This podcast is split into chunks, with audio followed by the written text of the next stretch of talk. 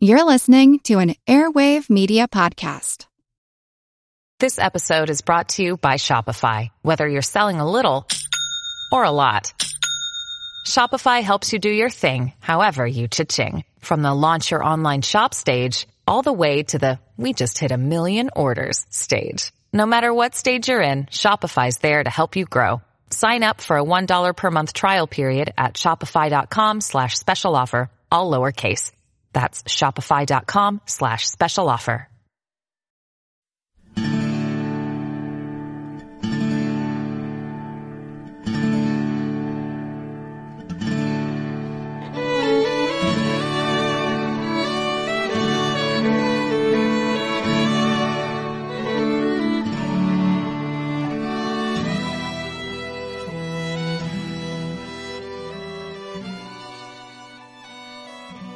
Everyone, thanks for tuning in to episode number 209 of our Civil War podcast. My name is Rich. And I'm Tracy. Hello, y'all. In the last show, as y'all will recall, we talked about the Battle of Richmond, which took place on August 30th, 1862, and we said it was one of the most lopsided victories of the Civil War as the Federals lost over 4,000 men captured by the Confederate force led by Kirby Smith. The road to Lexington lay open to Kirby Smith after his victory at the Battle of Richmond, and the Confederate Army of Kentucky entered that city there in the heart of the bluegrass on September 2nd to an enthusiastic reception.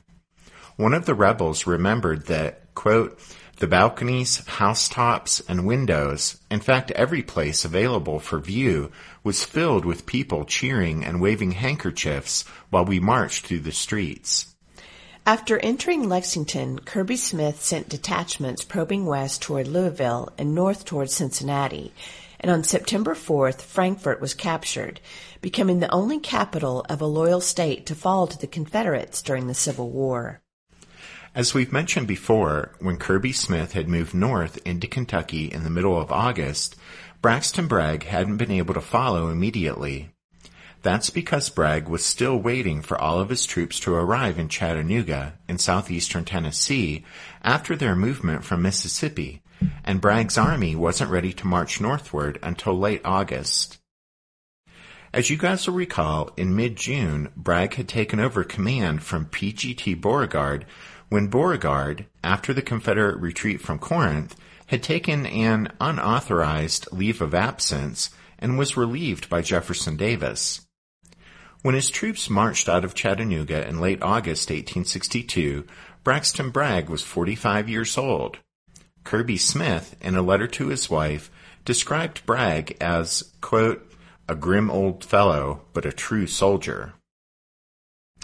On the other hand, in his famous memoirs, Confederate soldier Private Sam Watkins would say of Bragg, quote, not a single soldier in the whole army ever loved or respected him.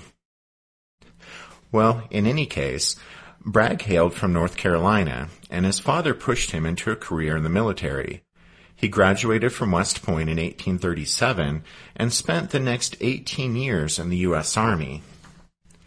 After graduating fifth in his class at West Point, Bragg was commissioned as second lieutenant in the 3rd Artillery Regiment. He was sent to Florida and saw action against the Seminoles. Bragg's health failed as a result of the harsh conditions and stress, and he spent most of 1838 recovering, but nonetheless received promotion to first lieutenant. He also acquired a reputation as a rigid and quarrelsome officer. In 1845, Bragg was assigned to Zachary Taylor's army in Texas, and in the ensuing war with Mexico, Bragg distinguished himself by his talent as a drill master as well as his administrative ability. He was breveted to captain in 1846 for gallantry, although he was also hated by the men under his command, some of whom reportedly tried to kill him. Bragg especially distinguished himself commanding a battery of artillery in the Battle of Monterey and also at the Battle of Buena Vista, earning him brevets to major and lieutenant colonel. Following the Mexican War, though, Bragg became restless and dissatisfied with the lack of progress in his military career, so he resigned his commission in 1856 and purchased a sugar plantation in Louisiana. When Louisiana seceded from the Union in January 1861, Bragg became head of the state's military forces. He was then appointed a brigadier general in the Confederate Army in the first week of March 1861 and sent to Pensacola, Florida, where he quickly turned raw volunteers into well-drilled, disciplined soldiers. He was promoted to major general in September. Following the fall of Forts Henry and Donelson in February 1862, Bragg led his men from Florida to join the Confederate Army that Albert Sidney Johnston and P.G.T. Beauregard were concentrating at Corinth, Mississippi. Then Bragg commanded a corps in the fighting at the Battle of Shiloh in early April. And then, just six weeks before his meeting with Kirby Smith in Chattanooga, Bragg had been elevated to Army Command after Jefferson Davis sacked Beauregard. As we stated previously, at that meeting in Chattanooga, which started on the last day of July and continued into the early hours of August 1st, Bragg and Kirby Smith had agreed to cooperate on a joint campaign to reconquer Middle Tennessee, recapture Nashville, and smash the federal army led by Don Carlos Buell. But after Kirby Smith left to begin his part of the campaign, he succumbed to the siren song of Kentucky and he decided that liberating the bluegrass state rather than reconquering Middle Tennessee would now be the immediate Confederate goal, and so he marched his small army north in the middle of August. When Kirby Smith sent him a message saying that, oh, by the way, I'm changing the plan and invading Kentucky, Braxton Bragg, as the senior officer, could have raised a fuss and attempted to hold Smith to the original strategy but for whatever reason, Bragg declined to do so. Instead, Bragg replied to Kirby Smith by basically saying, okay, sounds good to me. And so once his army was finally ready to move out and march from Chattanooga, Bragg now had no choice but to follow Kirby Smith's lead. While he had waited in Chattanooga, Bragg took the opportunity to reorganize his 30,000 man army for the upcoming campaign he created two wings, each composed of two divisions. The right wing would be commanded by Major General Leonidas Polk. As y'all might recall, Polk had commanded a corps at Shiloh. Polk was a West Point graduate, but he'd immediately resigned from the Army and had spent the last 35 years in the Episcopal ministry, rising to bishop in Louisiana. A military novice, therefore, he owed his high rank to his friendship with Jefferson Davis. Polk's wing was comprised of two divisions, led by Major General Jones Withers of Alabama and Major General Benjamin Cheatham from Tennessee. Bragg's left wing was commanded by the highly capable Major General William Hardee, who had commanded a corps at Shiloh. Hardee, a Georgian, was one of the best known generals on either side because he had authored a pre-war tactics manual that was used extensively by both the Union and Confederate armies. He was also a former commandant of cadets at West Point. The left wing contained two veteran divisions led by Major Generals Samuel Jones of Virginia and Kentucky-born Simon Bolivar Buckner. Buckner had just been exchanged after surrendering Fort Donelson to Ulysses S. Grant back in February. Jones fell ill shortly before the campaign opened, and so he was left behind in Chattanooga. His division would be led by Brigadier General J. Patton Anderson, who was from Florida. Bragg made two other changes to the Army that would prove to be significant later on. First, he divided his 6,000 cavalrymen into two equal-sized brigades under Colonels John C. Wharton and Joseph Wheeler. The two colonels were to report to the wing commanders, with the result that Bragg had no mounted detachment to use at his discretion for scouting or for shielding the Army's movement. Second, in Chattanooga, the Army's chief of staff left his post due to sickness, and Bragg decided to wear both hats, Army Commander and Chief of Staff, during the upcoming campaign. This was a heavy load for any general to bear, and the strain would tell on Bragg.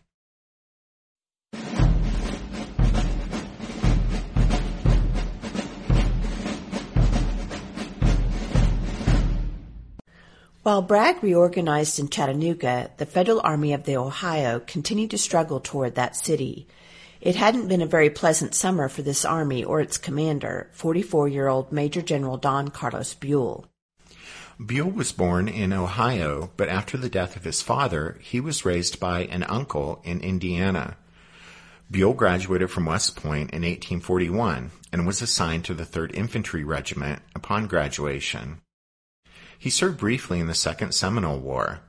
In 1843, he was court-martialed for striking an, enlist- an enlisted man with the flat of his sword, and although he was acquitted, he had acquired a reputation as being a harsh disciplinarian. He served with, di- with distinction in Mexico and won brevets to captain and major. Severely wounded at the Battle of Churubusco, he was soon transferred to staff duties and served in the Adjutant General's office for the next 13 years. At the start of the Civil War, Buell was stationed in California. He was recalled to Washington, and even before he arrived, he was commissioned a Brigadier General of Volunteers. In September 1861, at the urging of George McClellan, Buell was assigned to division command in the Army of the Potomac, but that was a position he held only briefly because in November, again at the urging of Little Mac, Buell was appointed to replace William Tecumseh Sherman as commander of the Department of the Ohio with headquarters in Louisville. Grant's victories at Forts Henry and Donelson in February 1862 allowed Buell to enter Nashville unopposed. He was elevated to Major General in March 1862, and then, marching to join Grant at Pittsburgh Landing, Buell arrived there in time for his troops to take a major role in the Union counterattack on the second day of the Battle of Shiloh. After the Federals captured Corinth at the end of May, Halleck ordered Buell east toward Chattanooga with instructions to repair the Memphis and Charleston Railroad as he advanced. But after leaving Corinth in June, as the Army of the Ohio moved eastward across northern Mississippi and Alabama toward Chattanooga, Confederate cavalry raids by Nathan Bedford Forrest and John Hunt Morgan harassed its advance and threatened the Yankees' supply line. Always a cautious commander anyhow, Buell's advance slowed to a crawl in July and August. With the rebel cavalry wreaking havoc on its supply line, the Army of the Ohio spent much of the summer on half rations. Despite the hunger and hardship his troops faced, Buell forbade for- foraging, like his mentor, George McClellan, Buell thought that war should be a contest between the two armies with as little disruption to the lives of Southern civilians as possible. But Buell's orders regarding foraging provoked a lot of resentment in the ranks, and the hungry and frustrated men resorted to plundering the countryside anyway, which was sharply, sharply rebuked from headquarters, which just deepened Buell's unpopularity with the men. As August was drawing to a close, Buell's army was still inching its way toward Chattanooga. Two divisions under Major Generals Alexander McCook and Thomas L. Crittenden stood 12 miles southwest of Chattanooga at Stevenson, Alabama. Several other components of the army stretched westward along the railroad toward Athens, Alabama.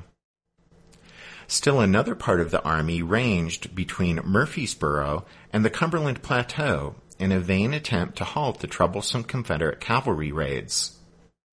This region was a running sore for Buell as the rebel horsemen snapped up numerous detachments of Yankee soldiers, including capturing a major portion of the Army of the Ohio's cavalry. By August 19th, word of Kirby Smith's movement and Bragg's aggressive intentions caused Buell to begin concentrating his army near Decherd, Tennessee to await developments.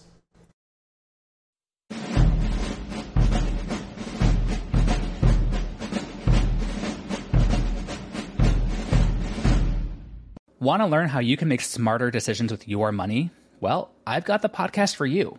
I'm Sean Pyles and I host NerdWallet's Smart Money Podcast. On our show, we help listeners like you make the most of your finances. I sit down with NerdWallet's team of nerds, personal finance experts in credit cards, banking, investing, and more. We answer your real world money questions and break down the latest personal finance news. The Nerds will give you the clarity you need by cutting through the clutter and misinformation in today's world of personal finance. We don't promote get rich quick schemes or hype unrealistic side hustles. Instead, we offer practical knowledge that you can apply in your everyday life. You'll learn about strategies to help you build your wealth, invest wisely, shop for financial products, and plan for major life events. And you'll walk away with the confidence you need to ensure that your money is always working as hard as you are. So turn to the nerds to answer your real world money questions and get insights that can help you make the smartest financial decisions for your life. Listen to NerdWallet's Smart Money Podcast wherever you get your podcasts. Hey there, I'm Dylan Lewis, one of the hosts of Motley Fool Money. Each weekday on Motley Fool Money, we talk through the business news you need to know and the stories moving stocks on Wall Street. On weekends, we dive into the industries shaping tomorrow and host the experts, authors, and executives that understand them. Tune in for insights, a long-term perspective on investing, and of course, stock ideas. Plenty of them. To quote a listener, it pays to listen. Check us out and subscribe wherever you listen to podcasts. Braxton Bragg and the Confederate Army of the Mississippi left Chattanooga on August 28, two days before Kirby Smith's victory at the Battle of Richmond. In the Eastern Theater in Northern Virginia, Robert E. Lee was just about to thrash John Pope at the Second Battle of Manassas. Bragg's columns wound northward over the Cumberland Plateau and arrived at Sparta, Tennessee, about 60 or so miles as the crow flies north of Chattanooga, on September 6th. Buell reacted slowly to the news that the rebels were on the move, initially thinking he would fight Bragg near Sparta, but instead deciding to order his army back to Nashville. By September 6th, much of the Army of the Ohio was in Nashville or nearby. Reinforcements from Grant's army brought Buell's strength to about 55,000 men. Despite Buell's fears for Nashville, Bragg actually continued on north toward Kentucky, the Army of the Mississippi entered the Bluegrass State at Tompkinsville and by September 13th had reached the vicinity of Glasgow, about 35 miles east of Bowling Green. From that point, Bragg was directly threatening the Louisville and Nashville Railroad, which was Buell's lifeline between his main supply base at Louisville and the forward federal position at Nashville. On the evening of September 13th, Withers' division of Confederates camped at Cave City and was thus positioned to move north and cut the turnpike and railroad. Also that night, Bragg's men made contact with John Scott's horsemen from Kirby Smith's army, who reported on the Army of Kentucky's situation around Lexington. At any rate, 12 miles north of Cave City, the turnpike and railroad crossed the Green River at Munfordville, since the previous December, a garrison of federal soldiers had protected this strategic road and rail crossing, which was one of the most important spots on Buell's supply line. Union troops had fortified the south side of the river with two redoubts and connecting trenches. The field fortifications were known as Fort Craig and were defended by about 2,000 infantry and some artillery under Colonel John T. Wilder of Indiana. Federal scouts had reported Bragg's approach, and the Union command in Louisville had started off troops to aid Wilder in response to his requests for help. Colonel Scott's rebel cavalry had brushed up against the federal garrison at Munfordville on their way to meet up with Bragg's army. On the evening of September 13th, Scott had even demanded the garrison's surrender, which Wilder promptly refused. Upon reaching Bragg's army and making contact with Withers' lead brigade under Brigadier General James Chalmers, Scott inaccurately reported to Chalmers, quote, that the Federals had from 1,200 to 1,800 men, that no reinforcements could possibly reach them, and their works were nothing more than rifle pits, and they perhaps unfinished, which could be easily taken by a bold dash with an infantry force. In response to Scott's incorrect assessment of the situation, Chalmers, on his own, decided to try to immediately take Munfordville.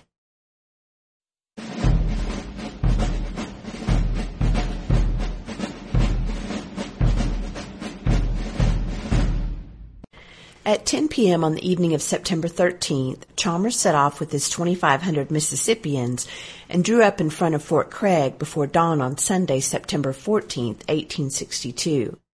Placing his four cannon atop Lewis's Hill, a piece of high ground overlooking the Union position, Chalmers sent a battalion-sized unit, Richard's sharpshooters, forward to engage the Federal pickets.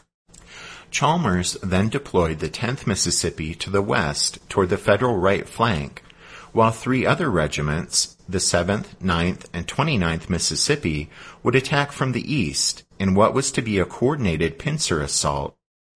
Chalmers' last regiment, the 44th Mississippi, remained in reserve. The first shots of the struggle for Munfordville were fired about 5 a.m as Richard's sharpshooters made contact with Wilder's pickets. Right from the get-go, Chalmers' plan started to break down. On Wilder's orders, the federal pickets quickly withdrew back to Fort Craig before the 7th, 9th, and 29th Mississippi could get into position. The Confederate artillery on Lewis's Hill didn't have the range to hit the Yankees, and the guns were forced to move forward where they were pounded by the Federal cannon. As the federal pickets retreated, they set fire to some buildings to prevent their use by the advancing rebels. And seeing this, Colonel R. A. Smith of the 10th Mississippi thought it signaled the start of the Confederate attack, and he sent his men forward from the west. The defenders concentrated their fire on the 10th, killing Colonel Scott and pinning down the hapless regiment for three hours in front of the fort. The 44th Mississippi went to the aid of the 10th, but according to the regiment's major, it was, quote, saluted with heavy and successive volleys of musketry, quote, that killed its colonel, and the 44th also became pinned down in front of the fort. Meanwhile, from his position over on the east side of the fort, Chalmers realized that things were going badly awry. Unexpectedly, the battle had started before all of his units got into position.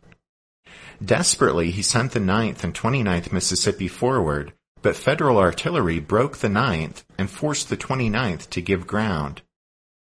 The 7th Mississippi moved forward to support the 29th, and both regiments then moved forward to attack the Federals in a headlong charge.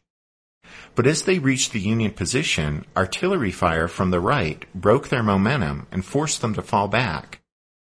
It was discovered that the blasts of artillery were friendly fire originating from Colonel Scott's horse artillery in a misguided effort to assist the assault. But by the time the confusion was straightened out, the Confederate attack had stalled. By 9:30 that Sunday morning, it was all over and the Confederates pulled back to lick their wounds. Chalmers' brigade had received a bloody nose, losing 285 men killed, wounded, and missing in a little over 4 hours of fighting. One third of the 10th Mississippi lay dead or wounded in front of Fort Craig on the federal right. Wilder's losses totaled 37 men.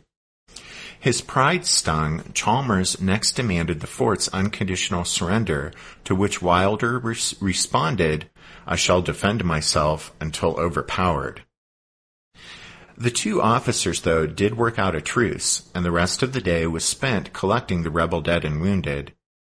That evening, Chalmers withdrew back southward.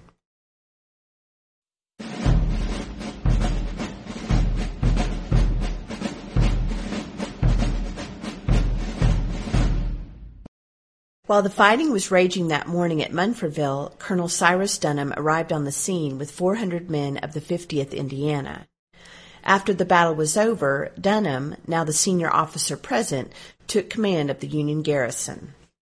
The railroad was still open to a few miles north of Munfordville, and the Federals had telegraph communication with headquarters in Louisville. Dunham and Wilder fully expected a renewed Confederate assault, and so spent the next two days, September 15th and 16th, strengthening Fort Craig. Reinforcements streamed in, and by the morning of Tuesday the 16th, there were 4,000 Union soldiers defending Munfordville. Meanwhile, at Bragg's headquarters in Glasgow, the news of Chalmers' misadventures caused some consternation. Bragg was well aware that the defeat at Munfordville represented the Army of the Mississippi's first battle since he had taken over. Deciding he didn't want that failure to set the tone for his tenure in command, Bragg resolved to overwhelm the Union garrison. Munfordville happened to be Simon Bolivar Buckner's hometown, and his local knowledge was put to use for planning. And so late on September 15th, the Army of the Mississippi set out, and the next morning the Confederates made contact with Dunham's outposts. The Federal pickets once again quickly fell back into the fort. Hardee's men skirmished with the defenders while Polk's troops maneuvered into position over on the Green River's north bank, where high ground dominated the Union position. By late that Tuesday afternoon, Bragg's 25,000 men had the Federal garrison surrounded. Confederate artillery stood ready to pound Fort Craig from all sides. Well aware that he had an overwhelming advantage, Bragg sent a note to Dunham requesting the garrison's surrender. Dunham replied, quote, Your note of this date received. As much as I shall regret the terrible consequences of an assault upon the works under my command, I shall defend them to the utmost, and God help the right. But Wilder, who delivered this message, prevailed upon Dunham to hold a council of war and consider Bragg's offer more fully. The Confederates agreed to a truce until 9 p.m. that evening. The telegraph line to Louisville actually remained open, and at 7 p.m. Dunham sent a message to his superior, Acting Major General Charles C. Gilbert. After explaining the situation, Dunham admitted he had grave doubts about the garrison's ability to hold out. Gilbert, shocked by what he read, immediately relieved Dunham and restored Wilder to command. Taking his demotion hard, Dunham fired back that he would take up a musket and fight in the trenches. Gilbert replied that Dunham should place himself under arrest and reaffirmed that Wilder was once again in command at Munfordville. While this drama played out, the other senior officers in the garrison discussed amongst themselves what should be done. These men felt they were in uncharted territory since the last surrender of a large United States military force had occurred in the Revolutionary War. The previous day, over 12,000 men of the federal garrison at Harper's Ferry, Virginia, had surrendered to Stonewall Jackson as part of Robert E. Lee's invasion of Maryland after Second Manassas. But the news of the Harper's Ferry surrender hadn't yet reached the Yankees at Munfordville. Right. Well, in any case, in the end, as Wilder explained later, quote, it was the unanimous expression that unless enabled by reinforcements to hold the north side of the river, we could make no successful resistance.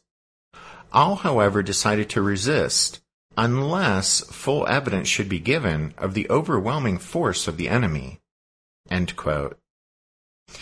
In other words, Wilder and the others would surrender if the Confederates offered convincing proof that they tremendously outnumbered the garrison. Accordingly, shortly before the expiration of the truce, a request for this evidence was sent across the lines to Bragg. The Federals' unusual request took Bragg by surprise. While the Confederate commander considered how to reply, Munfordville native Simon Bolivar Buckner took pity on Wilder. Buckner sympathized with Wilder's predicament since he'd surrendered Fort Donelson to Grant in February, and so he was the only senior officer present on either side who had experience in this kind of thing. Buckner went to Bragg and offered his services, so to speak, in arranging the garrison's capitulation. Bragg sent Wilder a message demanding unconditional surrender, but included a cover note from Buckner that read, I am directed by General Bragg to say that no other conditions than those prescribed in his note can be given. He requires an unconditional surrender of your forces and stores, etc., and authorizes me to accept the surrender. By this point, darkness had fallen, and both Confederates and Federals settled down to get what sleep they could, fully expecting a battle in the morning. But at about 2 a.m., a blindfolded Union officer was led into Buckner's tent. It was John Wilder who explained his presence by saying, quote, I have come to find out what I ought to do. Buckner was touched by Wilder's trust, although others might consider it shocking innocence on the Union commander's part. But at any rate, Buckner later said, quote, I wouldn't have deceived that man under those circumstances for anything. After giving Wilder a brief tour of the Confederate positions, Buckner shared his wisdom the best he could with the Union officer, but started off by reminding Wilder that, quote, you are in command of your troops and you must decide for yourself what you ought to do. Buckner pointed out, though, the ring of rebel artillery that would open fire at first light, and told Wilder he should, quote, judge how long your command would live under that fire. After thinking it over for a moment, Wilder stated that he would surrender. Instead of immediately accepting the offer, Buckner counseled his enemy, quote, No, Colonel, if you have information that would induce you to think that the sacrificing of every man at this place would gain your army an advantage elsewhere, it is your duty to do it. After mulling this over, Wilder said, I believe I will surrender. And so both men went to Bragg's tent, and in the early morning hours of September 17, 1862, Colonel John Wilder surrendered the 4,000 men of the federal garrison at Munfordville without putting up a fight.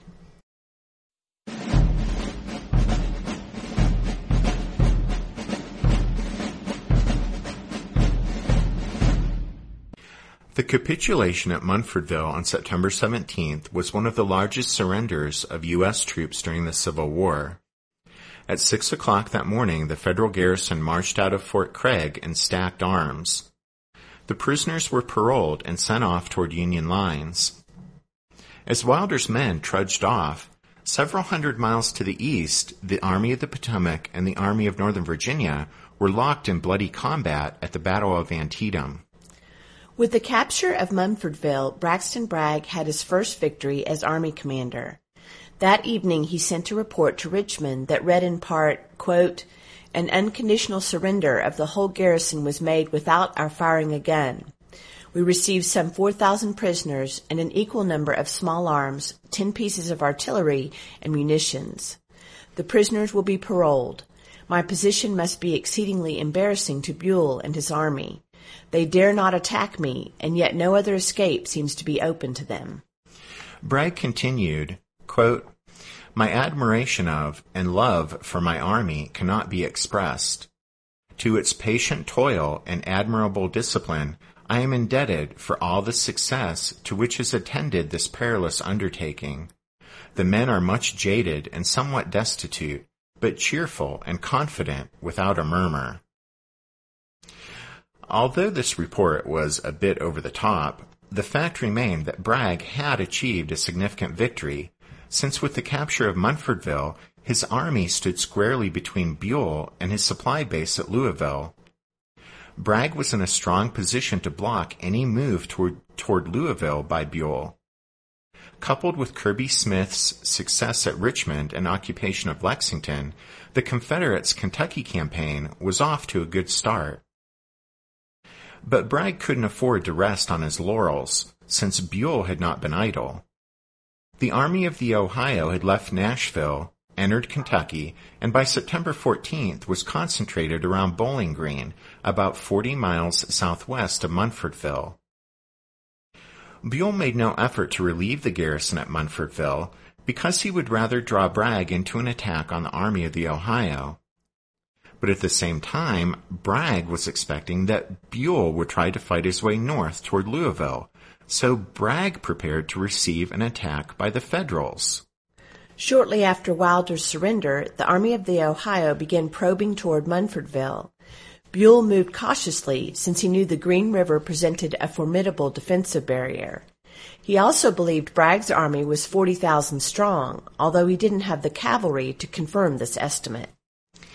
Cut off from Louisville, the Army of the Ohio was depleting its rations, but Buell reasoned that Bragg was probably even shorter on rations and might be forced to move to find foodstuff and forage.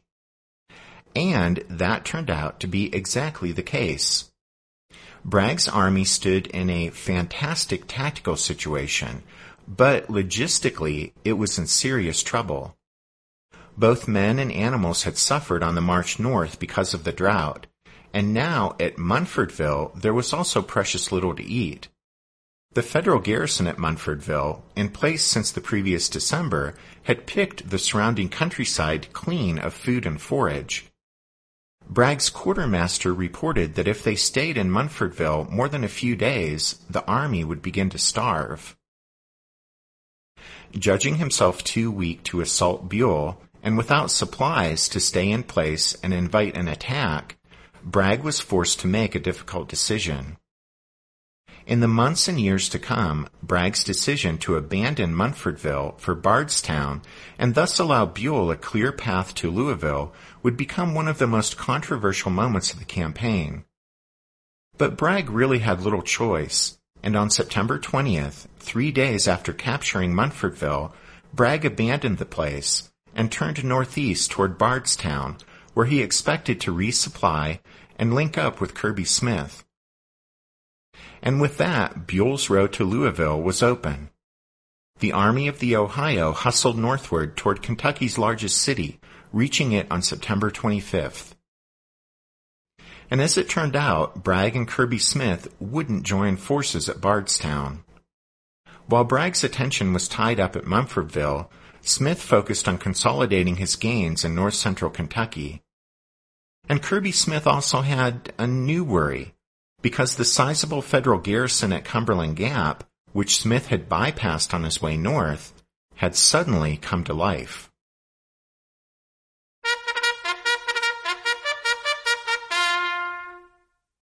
That means it's time for this episode's book recommendation.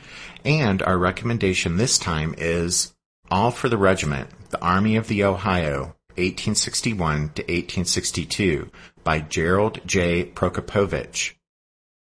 Prokopowicz ably tells the story of the Army of the Ohio from its origins in the early months of the Civil War through its final battle at Perryville in October 1862.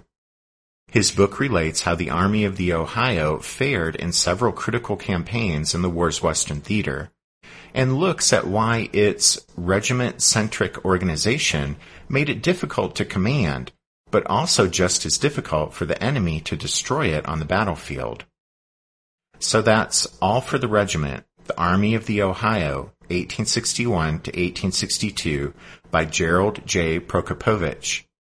You can find all of our book recommendations at the podcast website, which is www.civilwarpodcast.org.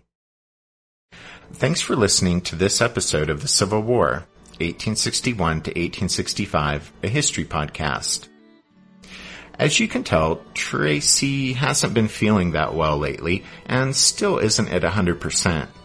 But she and I both do hope you'll join us again next time, when hopefully she'll be completely back up to snuff. But until then, take care. Thanks everyone. Bye.